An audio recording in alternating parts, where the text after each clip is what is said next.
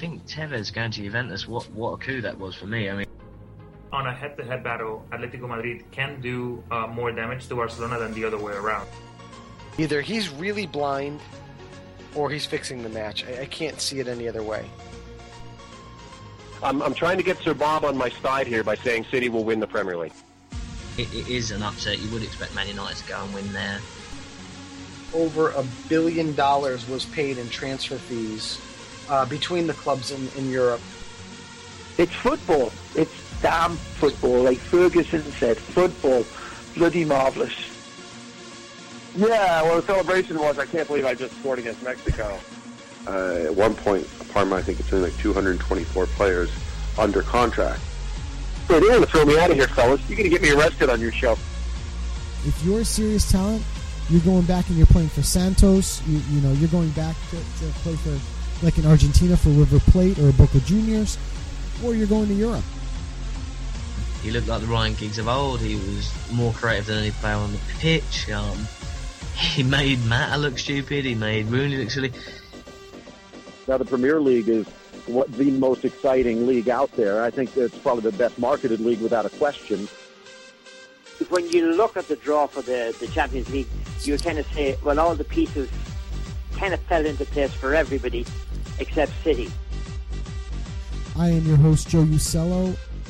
Sir Bob, Mike Orr, my co-host, Rob Rojas, my trusted co-host, Ben the Machine. Good evening, everyone, and welcome to episode 336 of Low Limit Futbol on this 19th of September, 2021. I'm your host, Joe Usello, and tonight, Erling Haaland continues his incredible scoring streak, making it 68 goals in 69 matches for Dortmund as they beat Union Berlin 4-2. PSG gets a late Icardi winner to beat Lyon and stay atop Ligue 1. Juve has a flat second half, allowing Milan to level and dropping points once again. Chelsea dominates in today's London Derby as they beat Spurs 3 0.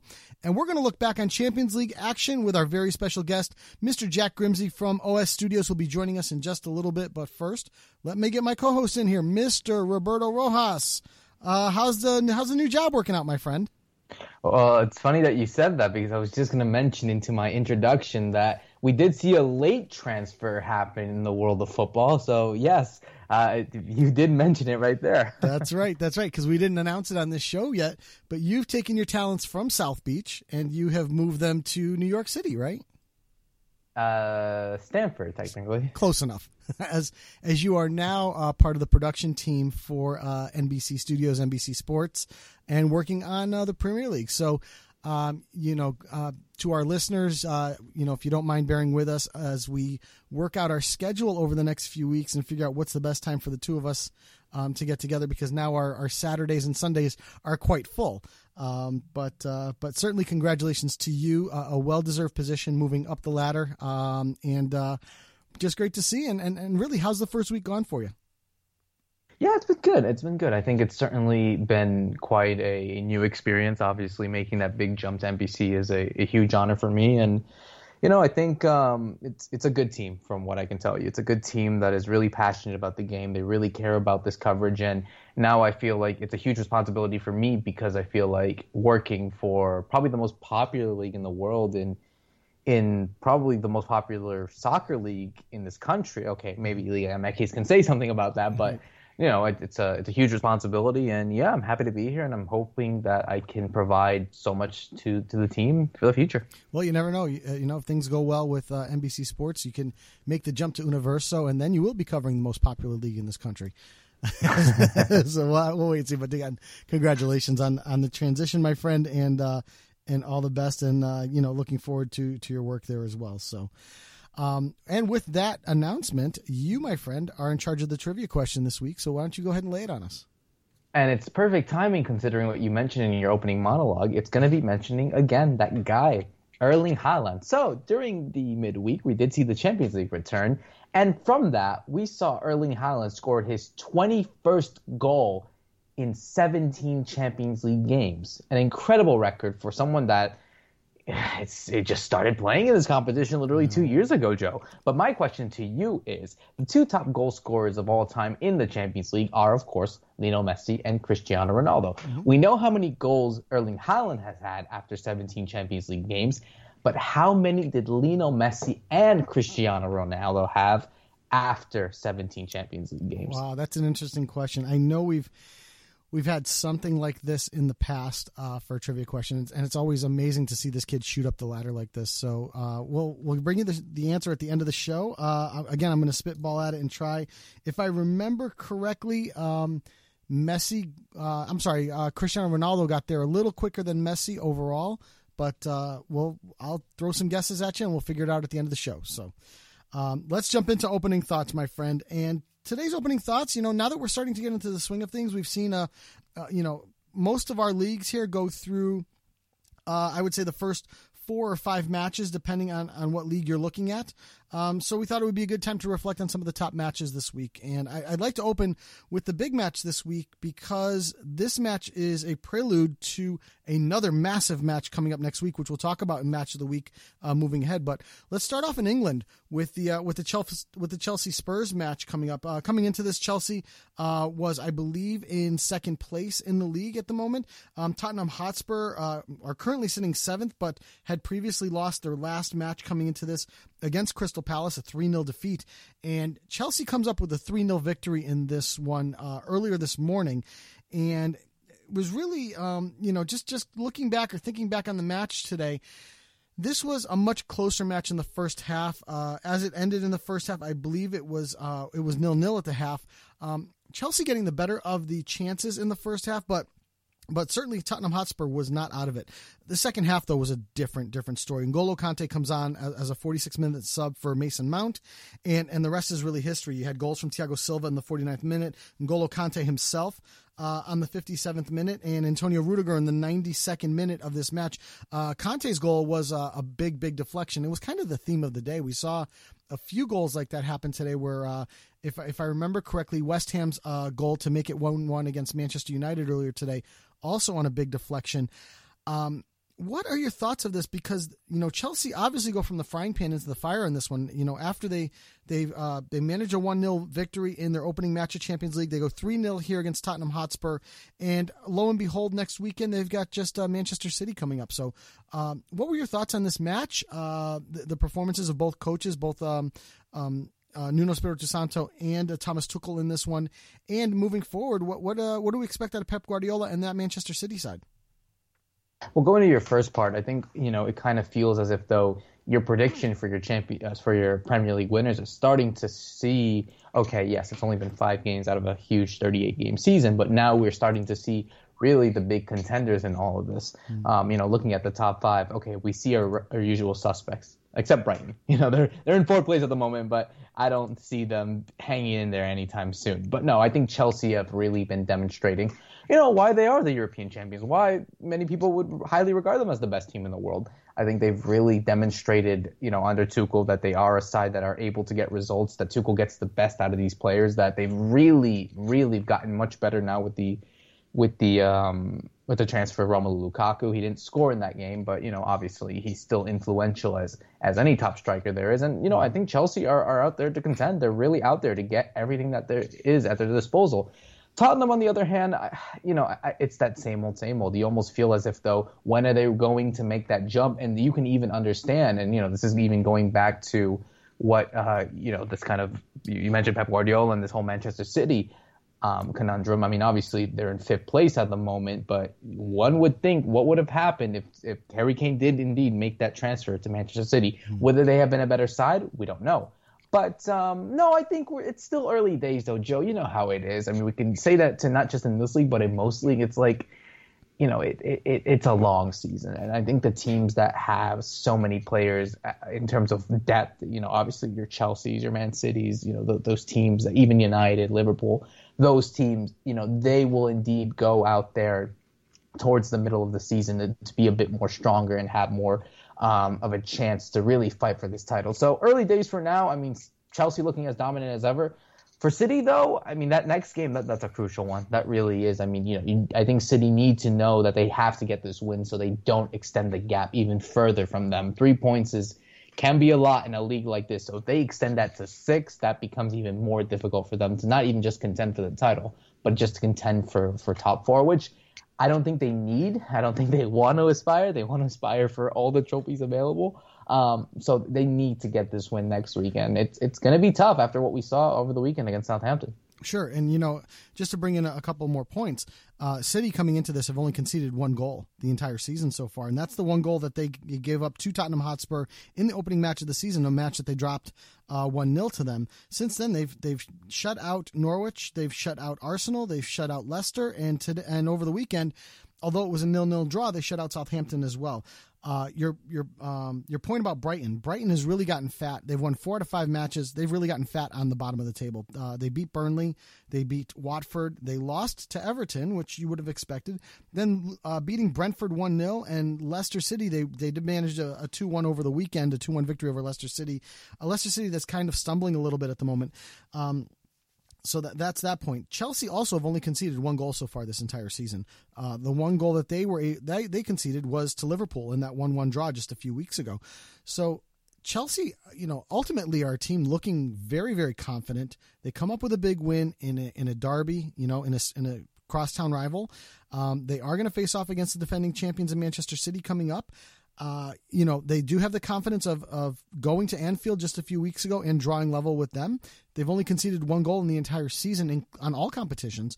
So this Chelsea side right now, uh, it's it's going to be one heck of a match coming up next weekend, and we'll give you the time uh, of and the day of it uh, at the end of the show. But this is, uh, you know, it's still early days, but you do start to feel like a, a, a three point result in this in this match, one way or another, can start to at least shape a little bit the uh, the top of the table. Manchester City drops this match next week. That's that's big. Um, they'll be six points behind Chelsea. You know, six matches into the season. That's that's quite the uh, the distance to have to make up for them. So, um, it, you know, I think it's it's more important for City to get the three points here. I, I think a a draw, is not terrible for either team. Um, it's all going to depend on what Liverpool do, what Manchester United do, um, you know, going into this. And, and obviously, uh, Liverpool going to have Brentford, probably going to pick up three points there. United are going to have Villa uh, coming up next weekend as well. Not going to be an easy three points, but you would certainly expect United to win. You know, although they did leave it late this week against against West Ham uh, to pull out those points. But we'll see if if Chelsea is able to continue this role, especially defensively, uh, where they've done so well. We're going to have to see if uh, Edouard Mendy is going to be able to come back. Uh, he was injured this week, and Kepa obviously stepped in for him uh, against Spurs and, and, did quite well for them. So, you know, defensively they look good. And and I think uh, I think we're going to see an interesting Chelsea matchup. It's going to be interesting to see how Lukaku does against uh, Ruben Dias in that matchup as well. So we're, we're you know we're certainly in for a big one next week.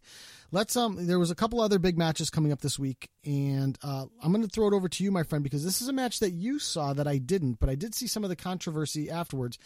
PSG leaving it late uh, against Lyon, going down one 0 to start the match, and then uh, coming back with two goals, a Neymar, a controversial Neymar penalty, uh, which he converted into a goal, and then a ni- 94th uh, minute winner from Mauro Icardi to seal this one, uh, assist from Kylian Mbappe. Lionel Messi subbed off in the 70th minute on this one, and it did not look like he was very happy about that. Uh, and the cameras of, um, I know you watched this match from start to finish. I'd like your impression of this match, uh, and and really the impression of not only the penalty was it legit, uh, but Messi's reaction to being subbed off. Uh, yeah, I think in terms of the penalty, it's questionable. You know how it is with these kind of rules nowadays. I, I think there is that contact, and I think that is enough for you to to warrant uh, and get a penalty. But I think the big question is, yes, the Lionel Messi substitute. Okay, PSG did get the win in the end. Um, but when you're a side like PSG who have all these all-star type of players, um, especially with the attacking prowess, if you look at the lineup that started that game, Joe, Di Maria, Messi, Neymar, and Kylian Mbappe, you should win convincingly against Lyon. Yes, Lyon are a fantastic side in itself, but you know the fact that you had to leave it late does cause a bit of concern for for Pochettino.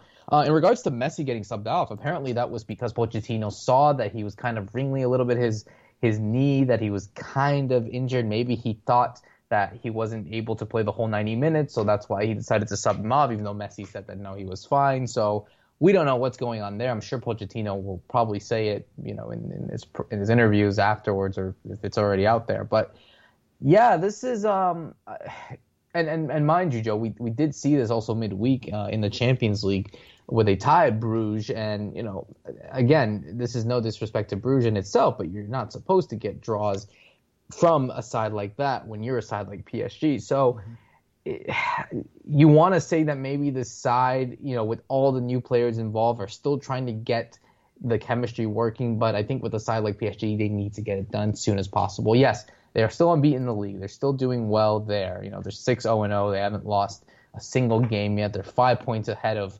Marseille, who still has to play a game in hand, obviously. But I think um, I think the main concern is just trying to gel that team together and where you're able to get all those goals from from Messi, Neymar, Mbappe, um, you know, and, and and so on and so forth. So yeah, it's it's going to be very interesting to see what happens to this side, um, and and and moving forward if they're able to really maintain that kind of consistency, especially in the Champions League, which you know is obviously the main objective for this side. And yeah, it's it's, it's like like you said, it's still early days. People like to always write off these type of teams early on, and and you know try to to kill them for not doing what they're expected to do because you know you want them to do it every other week. We know that's not like that, Joe, as we know. Um, but uh, yeah, I, I think my two cents on PSG is that they, they need to get that chemistry working well and they need to do it as soon as possible. Yeah, let's let's let's take it over. And again, um, first of all, PSG right now in the top five leagues in Europe, the only perfect team left. Uh, all the other teams have had either a draw or a loss in league, so th- let's see how long they can carry that. Usually, I know that you and I we've we've always kind of kept an eye on that at the beginning of the season, and we usually run into mid October before somebody gets blemished in league. Uh, so let's see if they can carry past that and, and see what happens. There, there are going to be some challenges coming up for sure. So we'll have to see how PSG handles not only the, the rigors of Champions League and, and league play, but uh, you know how well they rest they rest their players also to see if they can uh, push through. A couple other quick little notes on this particular matchup uh, that we saw earlier today. PSG still maintained the bulk of the possession. Shots on goal, interesting, five five in this one, according to my information. So, so rather even, uh, a rather even match overall. Did you feel that this match was played pretty evenly, or did you feel that PSG was really the dominant side on this one? No, it was it was actually more even than I expected. I think in the mm. first half you saw PSG trying to get more opportunities. Messi uh, had a free kick that hit the post. He also went wide inside the final third. It was really close. I think heading into the second half, obviously when when you score first, um, that usually does give you the momentum. Um, throughout the entire game. But no, it, it was really cool, and it was expected. I think in a game like this, obviously Lyon and PSG are rivals. Lyon is a great side, as we all know, with a good manager like Peter Bosz. So um, no, it, it, was really tight. But uh, I, I think now moving forward, it's it's that case like I told you. It's like how are they able to maintain their consistency through an entire season? I'm not saying that PSG are ready to win the title yet. We know that it's so early and we all know that we kind of called that in early um, before the start of the season.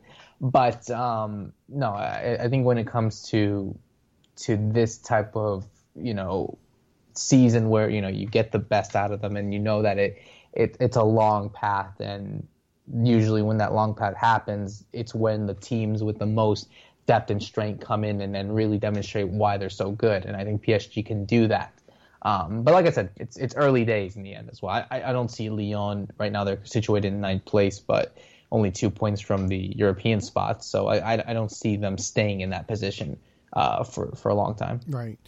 Let's uh, let's move on to the last match that we wanted to talk about today, and obviously it's a it's a, a massive match, a massive result because as we sit here right now on September nineteenth, uh, and we're four matches into the season, Juventus is in the relegation zone they if the season ended today, and I know it's early days, Juve is relegated, and they've never gotten off to this poor of a start in the league. They are two draws and two losses. They've only, um, if, if, I remember correctly, I'm going to go back and look quickly, but I think they've only scored three goals so far on the season. Um, I'm sorry, four goals on the season. They've given up six. Four. Yeah, they've scored four. They've given up six goals in, in a, you know, in a in, from a team that you don't expect them to give up six goals this early in the season, four matches in. Um, but another disappointing result for them today 1 1 draw against AC Milan. And it really was a tale of two halves. This first half uh, would have been, if, if you had to look up the definition of Max Allegri football in the dictionary, you would have seen the first half of this match. Well organized, uh, you know, definitive lines, something that AC Milan could not break down. The the way Juve were set up took Frank Kessie out of the match, took uh, Brahim Diaz out of the match. You, know, they were ineffective. Uh, Ante Rebic was ineffective. And, you know, the best midfielder they had so far in the first half was Sandro Tonali, and he was good, but he wasn't like, you know, stellar. Uh, on the flip side, Paulo Dybala springs Alvaro Morata, who who makes, by the way, a great run in terms of keeping Theo Hernandez off his back.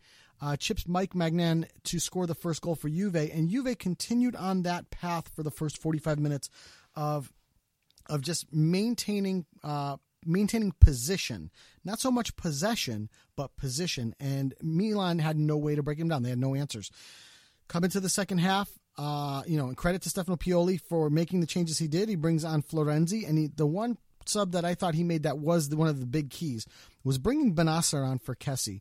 Bennacer is going to be more of a of a possession midfielder and able to control a little bit better. And and, and you could see it. You could see the kind of the the the, the system and, and everything start to change.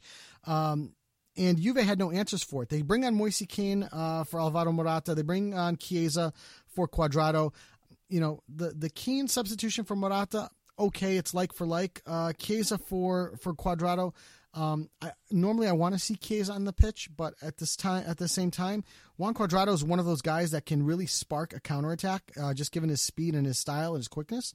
And that was gone once once Cuadrado comes off. That was gone. Ante Rebic scores on a free header. I mean, you can't let Ante Rebic. You can't let any number nine with with any ability to jump um, to be alone on a corner kick inside the six yard box and give him a free header. Uh, credit to Rebic for getting away from Manuel Locatelli, uh, making a great run and finding that seam where Tonali uh, played the ball into. Uh, Rebic's, Rebic's header off the far post and in uh, ties up the match. And really, from that point forward, uh, AC Milan were the better team. They just absolutely were the better team. They were the ones with the pressure. I don't think Juve had a shot after that Rebic goal. And it's more of the same. We saw Juve, you know, last week against Napoli come out early, score a goal. Uh, again, a, a, Morata goal where he where he sprung on a defensive error by uh, Kostas Manolas, and really do nothing with that lead afterwards, and and see a team that kind of faded as they went on in the match. And I don't know if this is a a Max Allegri tactic issue. I don't know if it's a personnel issue. It's probably a little bit of both for me. Uh, let, let me ask you this, Joe. Yeah. Though, what, what what about the big elephant in the room that left to go to England? Yeah, you know, the the problem with with Cristiano Ronaldo leaving, I, I don't think this is a goal scoring issue. Do you know what I mean? I'm, I'm not I'm not convinced it's a goal scoring issue. The problem with Ronaldo when he left is when he left. He left Juve because uh, you've got to remember he was on the bench for that first match of the season. Uh, came on and almost scored the winner. Uh, you know, if, against Udinese, if you if you think about it, he was just ruled off sides. It's when he left. It was the timing of when he left. Juve had no chance to, exp- and given their financials that we've seen over the past week, Juve had no chance to to do anything to even remotely replace Cristiano Ronaldo. And I mean remotely. Gone even to PSG and got Mauro Icardi, right? I mean, we, we all know how much Icardi's kind of on the outs. He's only getting minimal minutes. You know, you could have gotten somebody like that and probably gotten him on the cheap. Um, so it's it's when it's it's not so much that Cristiano Ronaldo left. And again, I think in the long run, I think Cristiano Ronaldo leaving was better for Juve. And I've talked about this a million times. It's it, and you're seeing it actually with Manchester United now, um, Roberto. If you think about it, the play becomes Ronaldo centric, and everything becomes centered on Ronaldo.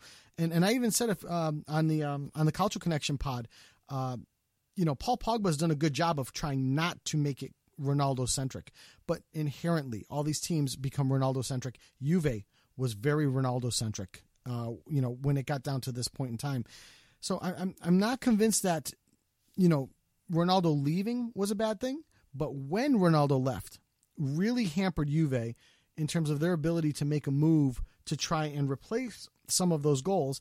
And now the, the burden is on Moise Kean. The burden is on Paulo Dybala. The burden is on Alvaro Morata to get those goals in Federico Chiesa. And it's going to be on Max Allegri to figure out how this how to get this team going. You've got to remember also, Max Allegri when he left left this defensive pragmatic style of play. Right, we saw it today in the first half. they move forward to Maurizio Sarri, very different system. To Andrea Pirlo, very different system. Back to Allegri, back to this defensive system, but these players for two years have been mixed into this this offensive system. It's going to take some time. Uh, I just don't think that Juve can afford to continue to drop matches like this, like the AC Milan match, like the Napoli match, like actually all four matches this season. They were up 2 0 against Udinese, managed a 2 2 draw. They lose to, um, and I'm trying to think who it was. I think it was Spezia, um, you know, second match of the season. I'm sorry, it was Empoli. Uh, you go and lose to Empoli 1 0. Empoli's a, a team that is, you know, going to probably be relegated for all intents and purposes and and then you go against your big matches where you really have six point swings against Napoli and AC Milan, and you drop the points against them. These are not matches you can continue to drop. And again, you know, Juve's got an easy one against Spezia. Well, you would think it's an easy one against Spezia coming up this week. Um, but then they're going to run into Roma. They're going to run into Inter Milan. Uh, I think they run into Lazio, if I'm if I remember correctly. There are going to be some big matches coming up um, in the next few weeks, as well as Chelsea, as well as going to Zenit to play in the Champions League. There are some big matches. Juve really got to get this thing straightened out, and and I would say even if um, Allegri would kind of pare down what he wants to use, right? So almost do like a Sarri thing, uh, where you know Sarri only liked using 13, 14, 15 players, right? That was his system, and anybody else was just out. I'm almost tempted to have Allegri go to something like that until he gains that stability he needs um, and, and starts winning matches. And then you can start to factor in some of the, the Bernardeschi's of the world and even the Weston McKennie's, um, Arthur, and even um, Aaron Ramsey. Uh, start to factor those guys in, you know, at that point. But something has to flip quickly for them or they're going to get way behind and you're going to start wondering if they're even going to be able to make Europa League spots at this point, Rob. Yeah, definitely. So, uh, so well, again, well, we've got some matches of the week coming up this week. We'll we'll bring those to you uh, at the end of the show. So, um, we're going to welcome in our guest here now, uh, Mr. Jack Grimse from OS Studio. Uh, we had the chance to talk to him about Champions League, uh, as well as we touched on his beloved Aston Villa with him. So, without further ado, the Jack Grimse interview. And joining us now on Low Limit Futbol from OS Studios, Mr. Jack Grimse. Jack, welcome to the show. It's always great to have you on and get to chat footy with you. I want to open with a, uh, you know, with our Champions League discussion and, and primarily with the Champions League uh, performances of the Premier League teams. We saw three out of four victories uh, coming up. A big one by Manchester City over RB Leipzig. We saw Chelsea sneak away with a one 0 victory in their draw.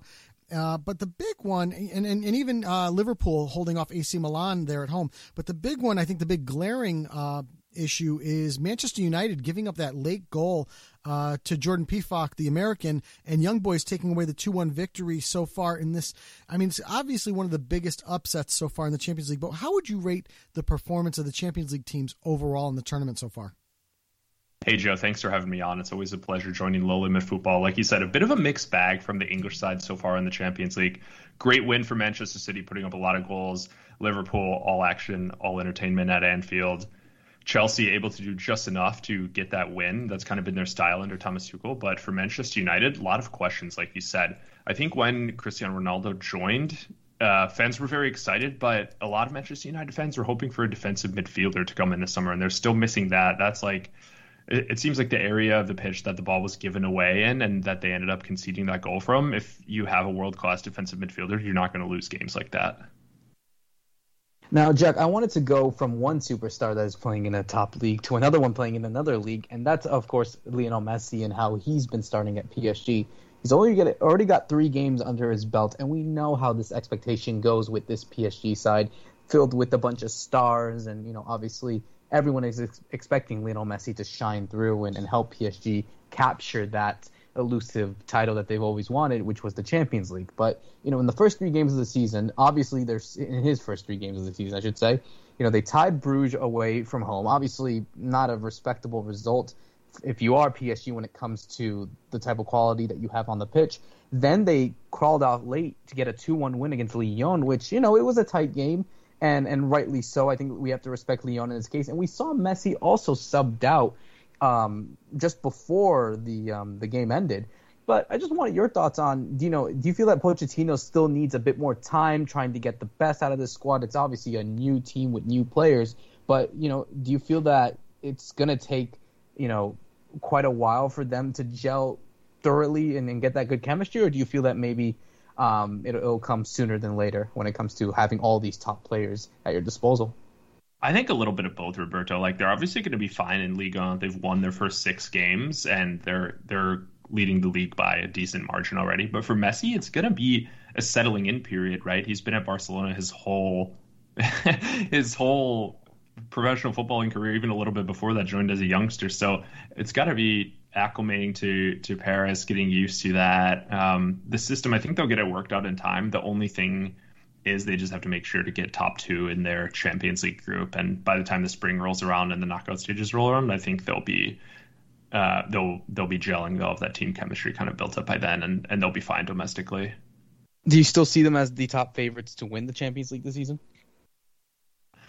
Oh, that's that's a tough one. I think they're they're definitely one of the favorites to win the Champions League. I don't know if they're the favorite. I think whenever there's a team that hasn't won it, like PSG, they haven't never proven that they can get over the hump and win the Champions League. So I don't know if they, they ever could have been the, the clear favorites. But people would people would say that for Manchester City as well, that they're the clear favorites, but they're also another team that's never won the competition.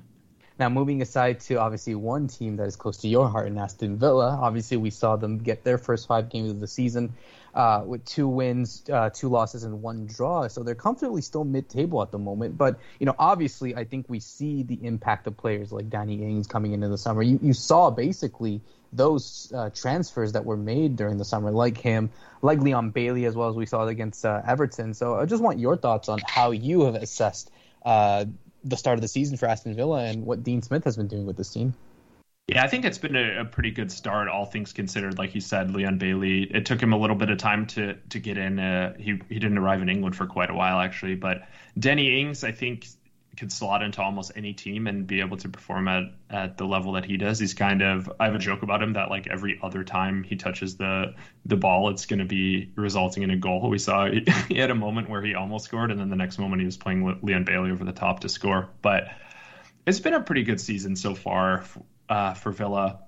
I think it's just about kind of figuring out what what is our best eleven and going from there. And this year, for the first time in in memorable history, we have some squad depth to rotate, which kind of makes the manager's job tougher. But over the course of the season, it's something you need to have.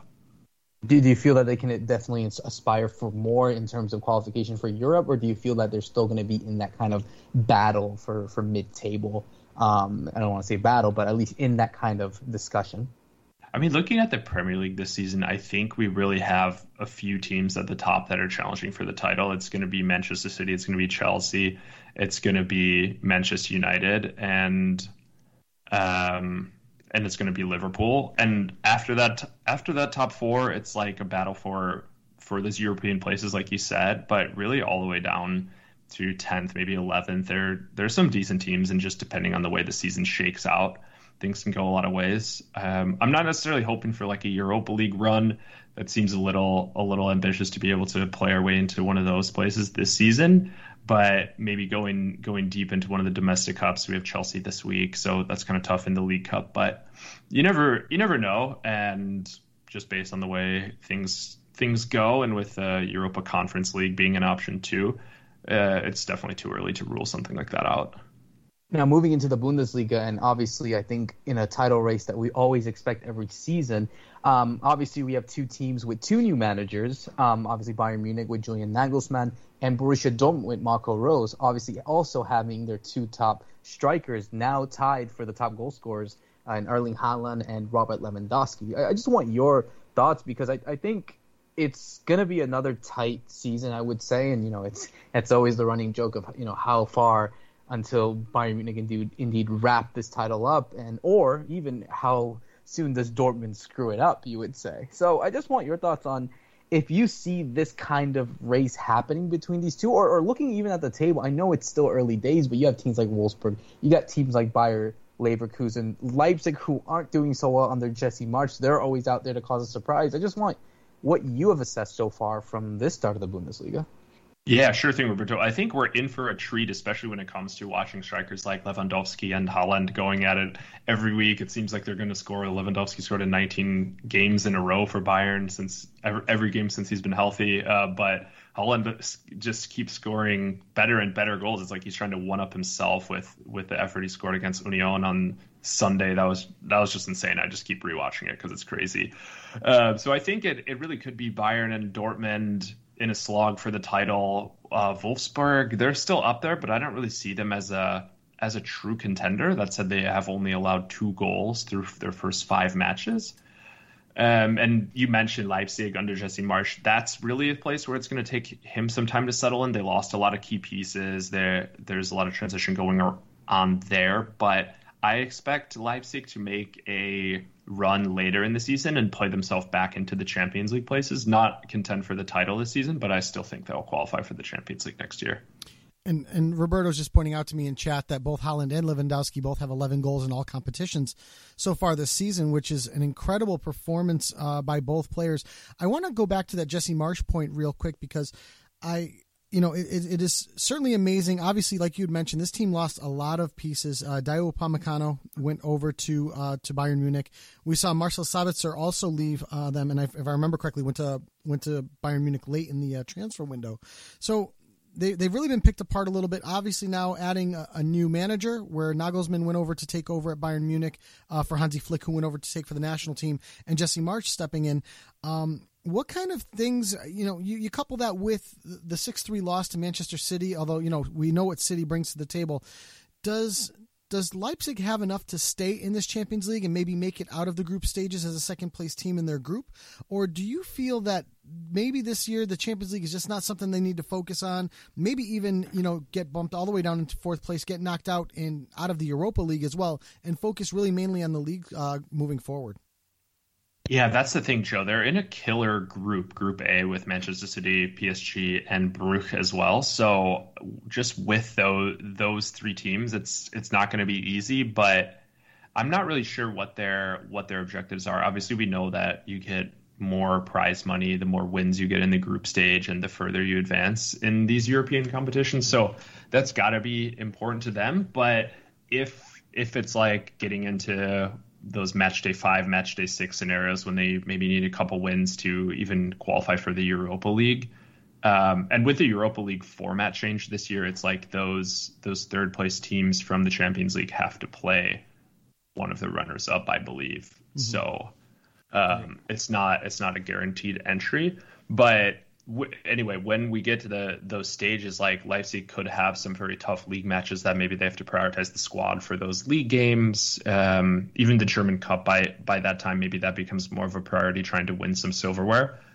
Mm-hmm. So it's it's hard to say without being in that boardroom and knowing what those priorities are. I know everyone wants to be competitive in every competition they they participate in, but sometimes sometimes you gotta, like you said, Joe, you gotta rethink what's the most important thing for you this season because they're going to be good under Marsch, and I think next year they could be a title contender yet again, as much as Dortmund are a title contender in the Bundesliga, but this year maybe it's just not there and, and it could just be a slow start but you know that can derail your whole season no doubt about it uh, I want to close out with a with an Italian question because in this week's version of the world is upside down. When we look at the uh, the Serie A t- uh, table, you've got the you know the two Milan sides. Um, Inter and AC Milan all up in the top three, all within two points of Napoli leading the way. You've got Atalanta uh, currently just outside the, uh, the, the European positions, although it's just by points. And then you've got Juve currently in the relegation zone. You turn that into the Champions League side. Juve with the big 3 0 victory over Malmo. You have Atalanta that went on the road and drew Villarreal 2 2, you know, Una against Unai Emery, a guy that knows how to win in European competition. And I don't want to say that you had two stinkers from the Milan sides, but certainly you would have expected more, especially with the uh, the one 0 loss um, that Inter Milan had over uh, over Real Madrid, where really it was a it was a last minute goal. Um, how would you rate the Italian performances so far, especially given the way the the way the teams have performed in Champions League is almost opposite of the way they're performing in league right now. yeah, you're you're right, Joe. That's kind of funny because Juve took care of business straight away. That was that was regular service for them resumed. Maybe when it, it hasn't in the league. Uh, I thought AC Milan put in a really great performance at Anfield. That's everyone keeps saying how it's the toughest place in Europe to play. They fought back. Second half started, they had a goal ruled out for offside. Then Liverpool went down and scored at the other end. So that that game was on a knife edge, and it could have went either way. Inter maybe a little bit unlucky to concede at the end, but um, from from what I was seeing about that game, it's it's not one that they deserve to win in any case. And they've lost so many pieces, especially like without Conte. But Atalanta, they did a good job to to battle back. I think they they were down two times and and scored to level it back up on both occasions. So, So you know, yeah, I mean, like it. Uh, we've been, we've been kind of saying for a couple of years, like Serie A keeps getting more and more exciting, and there's always a new twist and turn. Like Atalanta kind of had, had taken it by storm Mm-hmm. this season. It looks like we're going to see Roma really competing for the top. Napoli, they're they're on course to win the first four matches. Uh, yeah, amazing stuff there in Italy, and and certainly you know from within the first the top ten teams, Italy seems to be one of those most exciting leagues, and top ten teams doesn't include Juventus right now, so it's going to be interesting to watch as the season moves on. So, Jack, before we let you go today, where uh, can everyone find your work?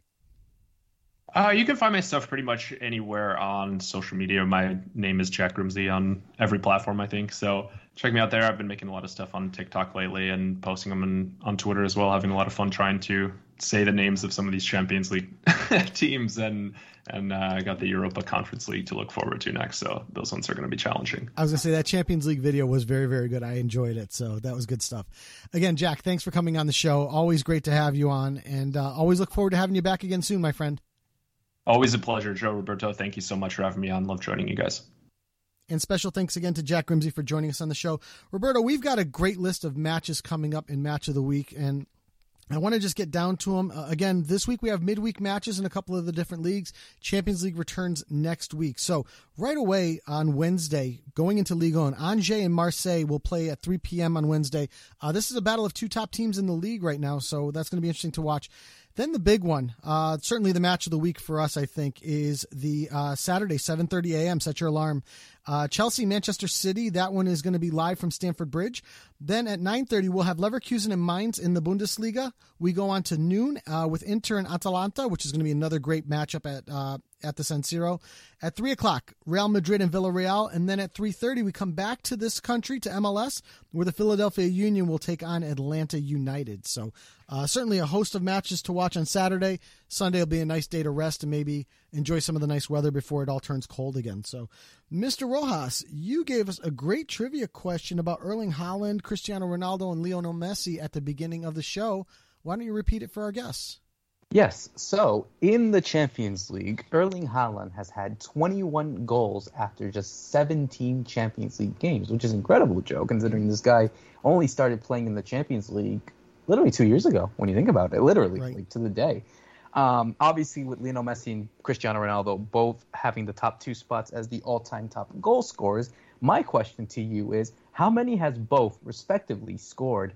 Um, this amount of goals after 17 Champions League games. So you, you're looking for a goals number, not uh, a match number. So Nope. how long how long did it take them to get to? Uh, how many matches did it take to get to 17 uh, to, uh, to 21 goals? No, I just want to know how many goals that they scored after 17 Oh, how many goals League after games. 17 matches? So for Cristiano Ronaldo, I think he scored more than Messi um, in this particular time frame. But I'm going to go with uh, I'm going to go with eight for Cristiano Ronaldo, and for Oh. Lionel Messi, I'm going to go with five. You're very close on one of them. If you want to figure out which one, Uh, I'm going to say I'm close with Messi on five. you are. Uh, it's not five, but Okay. if you want to give it another shot, Let's go with uh, it's it's it's awful close. I know it's I know it's a small number. Let's go with four, nope. One more time. six. Six goals for Lionel Messi after 17 Champions League games. Wow. And For I- Cristiano, you said eight, correct? Yep, and uh, and I know that his numbers al- always been tall, uh, larger than Messi's in this particular regard. Let's go with eleven for CR7. Nope. One more try. Uh, was I over or under on the eight? Over. I was over. Wow. hmm Let's- yeah, it's actually less. I'll tell you what. Let's go with let's go with seven for CR7. Nope. Ah, well, In fact, so Erling Haaland has had 21 goals after 17. This shocked me, by the way. Hmm. Erling Haaland has had 21 goals after 17 Champions League games. Messi has had six goals after 17 Champions League games. How many did Cristiano Ronaldo have, who is now the all-time top goal scorer after 17 Champions League games? How many? Zero. Really? Wow, that is shocking. That's the the as shocking as the 21 goals is and the six is six goals is, the zero is is an amazing stat. That is that is an amazing. And this is a guy who ended up being the all-time top goal scorer. So if Haaland has had that many after that uh, in so little games, I don't think Ronaldo's record's going to stay for quite some time. I don't think so either, but we'll have to see what happens. So that'll that'll be fun stuff to watch as as that young man uh, blossoms in his career and and where does he go? You know, the rumors from him leaving Dortmund have already started hot and heavy. I mean, it's September. I mean, it started literally the day he arrived, Oh, Joe. yeah, pretty real. much, pretty much. So yeah, we'll see. We'll see where he ends up, and you know, is he is he the next uh, Cristiano Ronaldo in terms of goal scoring in the Champions League? We'll have to see. So, um, without anything left on the docket, my friend, let's hit the closing music. Let's do it. All right, here we go.